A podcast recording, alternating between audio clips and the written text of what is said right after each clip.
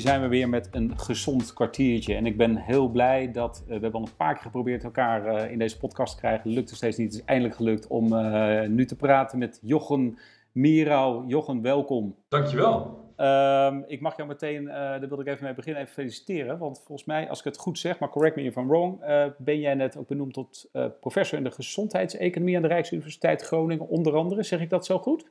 Ja, nou, ik was al een, een tijdje hoogleraar gezondheidseconomie, dus ik ben in 2019 dat toen benoemd. En, ja. Maar wat dus recent gebeurd is, ben ik uh, benoemd tot wetenschappelijk directeur van Lifelines, een ah, ja. cohort en biobank in, uh, in Noord-Nederland. Ah, oké, precies. Oh, dat is het. Ja, in die, in die combinatie. Ja, heel goed, heel goed. Dus kortom, uh, een uitstekend uh, persoon natuurlijk om het even over, uh, over gezondheid te hebben.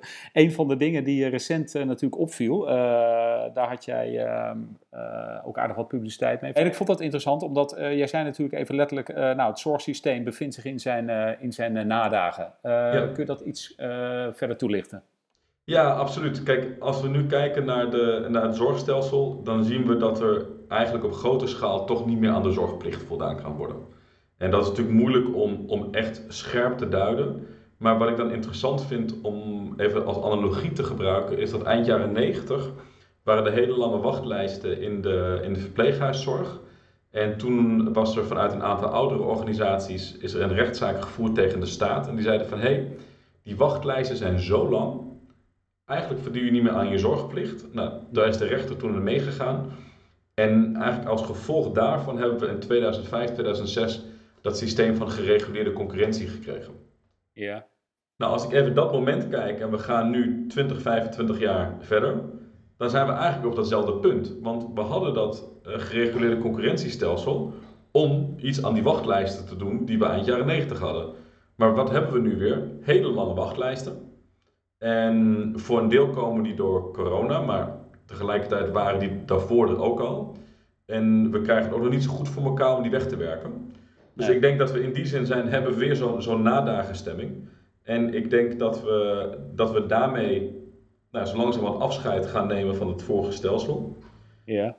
En ik denk dat we ergens ook wel door onze oogharen heen beginnen te zien wat het volgende stelsel gaat zijn. Mid jaren 80 waren er de eerste rapporten over. We moeten eigenlijk een soort zorgverzekeringsstelsel hebben met gereguleerde concurrentie. Nou, was ingewikkeld om door de Kamer heen te krijgen, moeilijk om, uh, om consensus over te krijgen. En dat is toen in 2005 gekomen. Wat zien we de afgelopen 10, 15 jaar? Zien we hier en daar wat experimenten met meer regionale inrichting van zorg. We zien experimenten met zogenaamde populatiebekostiging. Dus dat je op basis van de gezondheid van wijken, buurten en regio's of groepen gaat bekostigen. Ja. En ik denk dat maatwerk, dat klinkt als veel meer maatwerk. Is dat, moet ik dat zo? Nou, ergens ook veel minder maatwerk eigenlijk. Okay. Dus dat in plaats van dat je zegt, we gaan hele strakke afspraken maken over hoeveel volume gaan we waarvan inkopen, is het, hey, we gaan een afspraak maken dat zolang jij als consortium van zorgaanbieders in een regio de gezondheid van die regio op bepaalde parameters, om het zo te noemen, indicatoren, op peil houdt, mhm. dan geven jou, wij jou de middelen daartoe om dat te doen. En hoe je dat doet, even heel plat gezegd, moet je zelf weten. Ja, precies. Ja, maar dat bedoel ik een beetje. Dat, ja, misschien is het verkeerde woord, maar dat is dan veel meer toegespitst op de, de, de specifieke situatie ook die ergens nodig is, bijvoorbeeld in een bepaalde regio. Dus ja, ja in plaats van dat je voor het hele land hetzelfde doet, is het bij wijze van spreken. Ja, nee, in, in die zin is het maatwerk. Ja, het is maar zo'n maatwerk waarbij dan maat op, op, op regionale schaal. Ja, ja. En ik denk, en daar zie je dan volgens mij de twee componenten waar we wat meer naartoe gaan. Twee belangrijke componenten. Dus uh, regionale inrichting en organisatie van zorg, gecombineerd met regionale populatiebekostiging. Ja, precies. Nu, nu is vaak, want ik heb jou dit tijdens uh, de pandemie uh, ook verschillende keren horen roepen van, joh, zouden we voor de aanpak van corona ook niet veel meer naar zo'n regionale aanpak moeten kijken? Hè? Ja. Um, is dat hetzelfde verhaal eigenlijk uiteindelijk? Ja, ik denk het wel. En ik denk, kijk, wat, wat COVID eigenlijk getoond heeft, en ik denk dat, dat die visie wel belangrijk is. COVID heeft eigenlijk een sneltreinvaart getoond waar we anders met een boemeltreintje naartoe aan het gaan waren. Ja, ja. Dus we hebben het al jaren over een mogelijke zorginfarct. En het is heel abstract. En wat betekent dat nou eigenlijk? Ja. COVID hebben we precies gezien wat een zorginfarct is. Ja. Te weinig personeel, te veel zorgvraag we hebben het al heel lang over regionale samenwerking. COVID heeft laten zien hoe die regionale samenwerking eruit ziet. Hè? Dat is op het gebied van de zogenaamde uh, regionale organisaties voor acute zorg, was er patiëntenspreiding, uh, was er samenwerking over capaciteitsplanning. Nou, dat is precies wat je eigenlijk hebt, ook een regionale samenwerking. Um, die bekostiging, nou, dus, daar zijn we ook niet helemaal uit. Dus dat hebben we denk ik nog niet helemaal duidelijk gezien, maar daar zien we ook van ja, dat doe je veel meer op de uitdagingen die er daar zijn. Ja. En zo denk ik dus van ja, op de manier hoe we in die COVID-crisis om zijn gegaan met de zorg, is eigenlijk een voorbeeld van hoe we ook met die wat meer sluimerende crisis om kunnen gaan. Ja. Want ja, weet je, alleen al vanwege de uh, demografische verandering uh, zie je dat er steeds grotere zorgvraag is. Dat gaat gewoon veel geleidelijker. Uh, en dat geleidelijke aspect, ja, dat hebben we dus bij COVID even losgelaten. Zien we hoe het heel snel gaat. En dan zien we dat we gauw toch wel na gaan denken hoe we schaarse capaciteit in de regio met elkaar kunnen delen. dus ja, ik denk dat, dat daar heel veel lessen in zitten. je ziet pas dat er vaak geschakeld wordt als de noodzaak heel hoog is, hè? Ja, ja. ja, ja. Dat is erg begrijpelijk, maar... Ja. ja. nee, onder druk wordt alles vloeibaar. Nu hebben we even gezien, ja. nu stolt het weer een beetje. Maar ik denk dat we die energie uh, goed zouden kunnen vasthouden. Ja, inderdaad. En die regio's, weet je, die zijn dus ook belangrijk omdat is natuurlijk een beetje een balans altijd. Hè? Als we het hebben over die marktwerking tussen enerzijds wil je met veel samenwerking wil je ervoor zorgen dat middelen optimaal gebruikt worden. Maar je wil ook gewoon innovatie hebben. En je wil ja. ook benchmarken hebben. Ja. Want je wilt uiteindelijk wil je niet dat er één grote zeg maar, zorg-BV Nederland is die bepaalt welke zorg waar gebeurt. Want ja, dan kun je niet meer vergelijken. Maar je wilt met zo'n regio kun je er ook voor zorgen, dat, dat gebeurt in sommige andere landen, wat in Denemarken bijvoorbeeld, mm-hmm. dat je ook onderling benchmarkt. Hoe, hoe, hoe is dat nou? Wat is nou de lichtduur bij bepaalde behandelingen? Wat is nou het aantal mensen wat weer terug moet komen na een operatie? Wat is nou die gezondheid die eruit komt? En dat je zo elkaar ook een beetje scherp houdt. Dat je op een gegeven moment zegt van hé, hey, in Groningen hebben ze na een bepaalde behandeling een hele korte lichtduur. Hoe doen ze dat? In Limburg is er een hoge mate van, van tevredenheid bij mensen. Hoe doen ze dat? In Zeeland is de ervaren gezondheid heel hoog. Hoe doen ze dat? Precies, precies en, van elkaar leren. Ja. Dat je elkaar, en daarvoor zijn ja. dus die regio's belangrijk. Maar binnen die regio's weer ook weer samenwerken. Dat je niet zegt van nou, ik heb nog wel capaciteit, maar dat ga ik niet aan jou vertellen. Want ja, die capaciteit heb ik nodig om omzet te draaien. Weet je dat? Nou, weet je, die korte termijn economische belangen, dat is, dat is helemaal niet Ja. zo interessant. Nee, precies. En altijd een beetje de flauwe eh, vraag, maar ik bedoel hem eh, constructief, want daar kunnen we ook weer van leren. Doen andere landen dat dan beter? Dus wij hebben bijvoorbeeld hè, tijdens eh, COVID was natuurlijk, hebben we ook gebruik gemaakt van die zeebed in Duitsland bijvoorbeeld, het bekende voorbeeld. daar hebben ze ook gewoon veel meer capaciteit, dat is ook bekend. Hier was die natuurlijk zeer beperkt, althans in ieder geval voor tijdens de pandemie. zit het ook dus in samenwerken over de grens? Zeker. Dus als ik kijk naar die regionale samenwerking, ja. denk ik, je gaat naar zes, zeven regio's toe. Misschien acht, mm-hmm. weet je, Ja. die orde grootte. Dan heb je in Nederland volgens mij twee typen regio's. Je hebt de regio, laten we zeggen, Groningen, Nijmegen, Maastricht. Ja. Je, wat uit, meer uitgestrekt gebied. Waar je ehm, op langere afstanden eh, zorg moet leveren. Relatief wat minder ziekenhuizen. En één complex zorgcentrum, één UMC. Mhm. Je hebt die Randstad. Ja. Hoge concentratie van mensen. Ehm, vanaf het helidek van het ene UMC zie je het volgende UMC alweer staan. Ja. Eh, dus daar krijg je een hele andere dynamiek tussen. Dus die Ja, twee precies. type gebieden hebben we, denk ik. Ja, ja, precies. Ja, ja. In het moment dat je in jouw regio moeite hebt met de zorg te leveren voor de mensen die erin zitten, moet je afspraken maken met andere regio's om dat te doen. Nou, en een naburige regio, dat kan zijn in Nederland, maar het kan ook daarbuiten zijn. Dus voor Groningen, Nijmegen, Maastricht, ook voor Zeeland, ehm, is dat Duitsland dan wel België. En daar wil je eigenlijk diezelfde naadloze lijn hebben als dat je tussen Groningen en Nijmegen uit zou wisselen.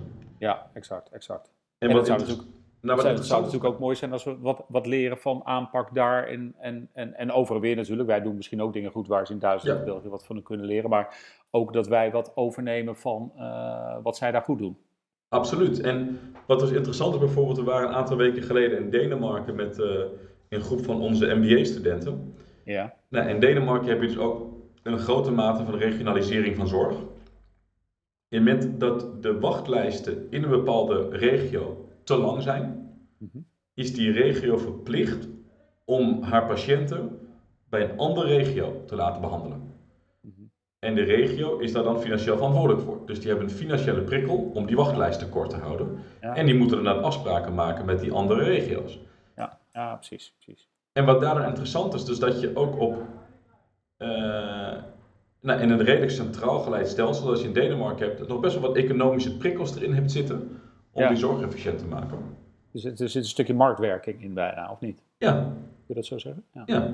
Dus, en dat is interessant. En die combinatie is denk ik interessant. Weet, weet je, exact. we hebben het er wel eens over marktwerking of geen marktwerking. Ja, Maar die tegenstelling bestaat helemaal niet. nee, nee. Het gaat om slimme financiële prikkels. Wat ik ook in Denemarken heel inspirerend vond, is daar betaalt de gemeente mee aan de zorg die, die geleverd moet worden voor de inwoners van die gemeente.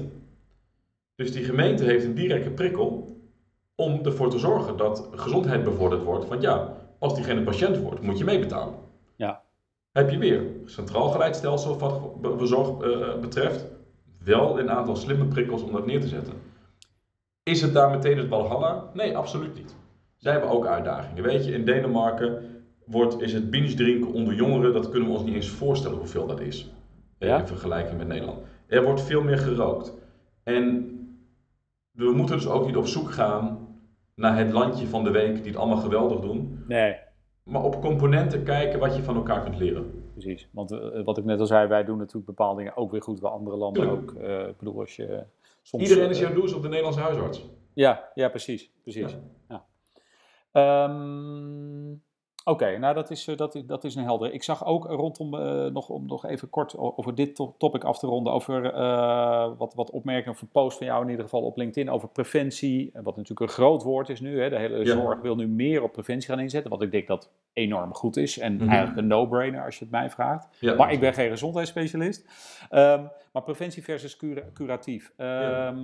Maar daarin zag ik ook dat, ik weet niet of het vanuit eh, jou kwam, eh, de quote, maar in ieder geval, ja, nou, dat, dat is dus eh, in zoverre rekent men zich, of ik geloof als oor- overheid of zorgsysteem, nu on- onterecht eigenlijk arm, omdat ze alleen naar de zorgkosten van preventie kijken en nog niet meerekenen wat het eigenlijk allemaal gaat opleveren. Terwijl ik denk, ja, daar is het juist voor bedoeld, zou ik zeggen. Dus hoe zit dat dan? Ja, er was een mooi stuk in medisch contact samen met mijn collega's eh, Bram Woutersen, die is eh, eh, bij Erasmus en Carine van het Land hier in Groningen betrokken, maar werkt ook bij Mensis. Ja, Ehm, kijk, het punt daar is, eh, dus een beetje het idee is, Nederland rekent, rekent zich arm aan preventie. Ja. Wat je daar ziet is, we, we hebben eigenlijk een hele rare manier om naar preventie te kijken. Als we naar zorg kijken, dan zeggen we, zorg moet geleverd worden. Eh iemand, iemand dat nodig heeft, daar moet de zorgplicht voor. En dat moet dan effectief en efficiënt geleverd worden. Ja. Preventie, vinden we, dat moet effectief en efficiënt zijn en het moet zichzelf terugverdienen. ja, Dus we hebben de hele tijd een discussie over verdienmodellen van preventie. En bij zorg hebben we dat niet. Dus wat krijgen we dan? Dat eigenlijk zorg 1-0 achter, of eh, preventie 1-0 achter staat. ja. Want ja, het moet natuurlijk niet alleen maar effectief en efficiënt zijn, maar moet zichzelf ook kunnen bedruipen. En bij zorg niet. Dus dat is een grote uitdaging. Ja. En daarbovenop kijken we dan bij preventie best wel nauw. We kijken naar die zorgkosten, hebben we zelf ook gedaan. Nou, sommige studies zeggen dat zorgkosten dalen, sommige zeggen dat ze stijgen. Moeilijk om consensus over te krijgen. Maar het gaat helemaal niet om die zorgkosten. Nee. Ook bij de zorg niet, hè? Dus de zorg doen we niet om de zorgkosten omlaag te krijgen. Nee, de zorg doen we zodat mensen een hogere aantal, een grotere eh, gezonde levensverwachting hebben. Ja. Dat ze weer aan het werk kunnen gaan, dat ze weer Ja. productief zijn. Eh, en bij preventie is het van, oeh, we hebben nu geïnvesteerd in zorg en preventie, maar die baten komen bij iemand anders terecht. Ja, dat is een heel, heel bizarre gedachte inderdaad. Terwijl het juist meer kwaliteit van leven moet brengen en, en dus, nou ja, en, en langer leven waarschijnlijk. En, en dus meer bijdragen aan de maatschappij als geheel, om het zo maar even te zeggen. Zeg ik even in mijn... eh, hele goede punten. Dank eh Jochem, was leuk eh, je dan eindelijk te spreken. En ehm, ik blijf je volgen. Dankjewel. Dankjewel.